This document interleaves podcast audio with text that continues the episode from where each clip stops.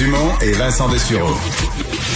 Le, le commentaire de Emmanuel Latraverse. Des analyses politiques pas comme les autres. Bonjour Emmanuel. Bonjour. Alors, on avait discuté longtemps, est-ce qu'il fallait ou pas euh, que les gens soient dans une quarantaine obligatoire, les voyageurs, à leur retour au pays. Mais celle-là, on l'avait pas vu venir, qu'une fois la chose implantée par le gouvernement, la réservation téléphonique allait être une quasi-impossibilité. Imagine être à l'étranger puis attendre 15 heures au téléphone pour réussir à réserver un hôtel, alors que tu pourrais appeler l'hôtel directement. On s'entend, hein? C'est quand même ça le surréel. Mais pourquoi ils l'ont interdit, ça? Ben, écoute, il y a différents. Je pense que l'idée première, c'était de centraliser l'information pour permettre à la santé publique du Canada de suivre chacun des passagers et de s'assurer donc que le suivi soit adéquat. On ne veut pas se faire prendre deux fois à laisser rentrer les gens au pays puis en perdre la trace. Il faut être capable de savoir s'ils font leur quarantaine ou pas. Mais ce a de surréel, c'est qu'on a trouvé une façon aussi alambiquée de. Ma réponse cynique, c'est qu'on a donné un contrat à American Express parce que au bureau du ministre, ils utilisent American Express, puis ça va bien d'habitude. Ça fait un peu ça, là. Parce que euh, on s'est tourné vers un fournisseur de services qu'on connaissait sans prévoir l'écueil évident qui pendait au bout du nez du gouvernement. On a annoncé ce numéro de téléphone et le nom final des hôtels. C'était quand jeudi ou vendredi dernier? Ça fait quatre jours pour réserver. Non, ils ont, ils ont créé toutes les conditions pour que tout le monde se, tout le monde se lance en même On temps. s'entend N'importe qui qui rentre au pays dans la prochaine semaine voulait réserver son hôtel. C'est déjà assez stressant, c'est nouveau. Fait que tu te ramasses avec quatre jours pour booker 14 000 chambres d'hôtel. Je veux dire, c'est sûr, sûr, sûr que ça allait que ça allait déborder.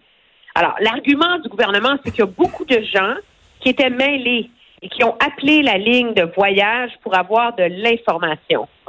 Écoute, peut-être, peut-être pas, je ne sais pas, mais quand tu annonces les données pour que les gens réservent à quatre jours d'avis, tu peux pas être surpris qu'il y a un effet dans d'entonnoir, que ça déborde et que ça dérape. Là, on dit au gouvernement qu'on fait rentrer des téléphonistes supplémentaires. On verra. Si ça se règle dans 24-48 heures, ce ne sera qu'un mauvais souvenir. Si ça dure au-delà de ça, ben là, il y aura de sérieuses questions sur la compétence et la capacité de corriger le tir. Mais on imagine la frustration des gens. Bon, déjà, je pense pas qu'il y a beaucoup de gens qui aiment ça, là.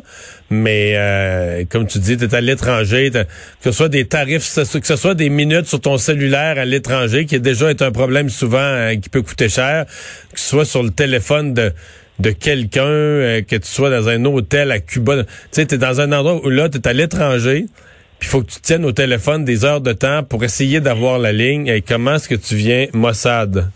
Mais il faut pas se surprendre. Réussir à parler à quelqu'un au téléphone à l'Agence de revenus du Canada, ça prend trois à quatre heures. Mais t'as entendu l'histoire de la, de la professeure là, que de Pierre-Olivier Zappa fait son émission là-dessus ce soir. là?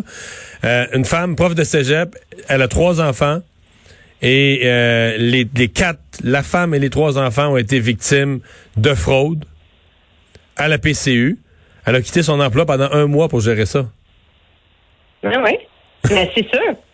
Moi, Hmm. appeler à l'Agence du revenu du, du Canada, je l'ai fait juste avant de rentrer travailler. J'ai dit, bon, mais je vais faire ça aujourd'hui. J'ai fait ça pendant quatre heures de temps. Pour qu'on me dise finalement qu'on allait m'envoyer un papier par la poste. Bon. Alors, tu sais, faut pas, euh, faut pas être surpris, là. Voilà. Vote à la Chambre des communes, ça s'est fait il y a quelques minutes. Euh, Vote donc pour euh, condamner euh, la façon, en fait, le génocide euh, des Ouïghours en Chine. Un vote qu'on savait qui allait euh, déranger la Chine, froisser la Chine.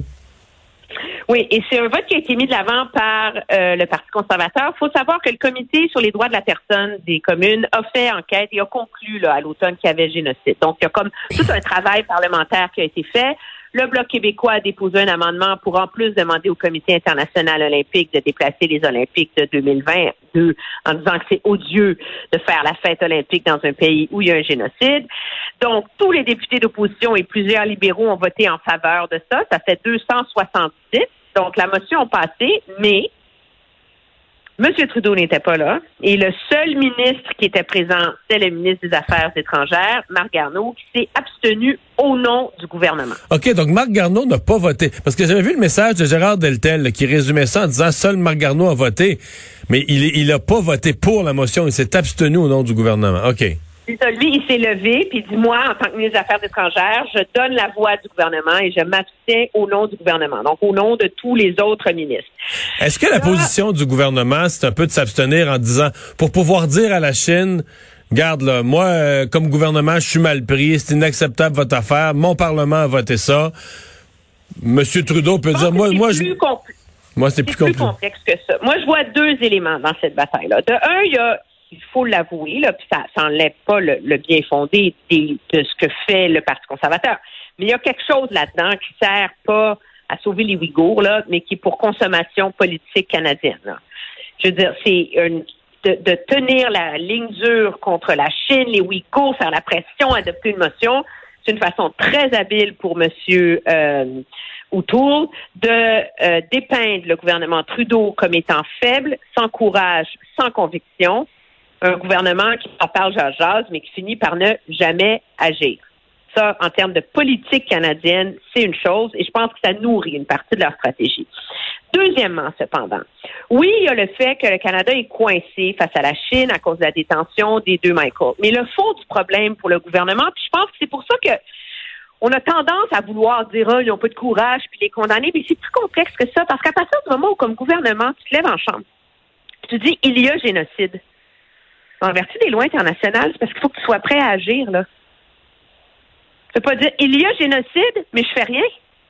Agir, agir au point d'envoyer euh, l'armée des casques bleus. Euh, est-ce que c'est agir au point d'avoir euh, de mettre en place un régime de sanctions économiques, des sanctions économiques, des, sanctions en vertu de la loi Magnitsky qui gèle les avoirs de dirigeants chinois au Canada? Je veux dire, tu peux pas, tu peux, le gouvernement ne peut pas se lever en chambre dire qu'il y a génocide et après ça, ne rien faire. Sauf que là, a quand même un comité parlementaire du Canada qui a conclu qu'il y avait génocide. Mais le résumé, on n'a plus de temps, mais le résumé, c'est que c'est le genre de belles questions de principe comme ça, c'est toujours plus facile dans l'opposition.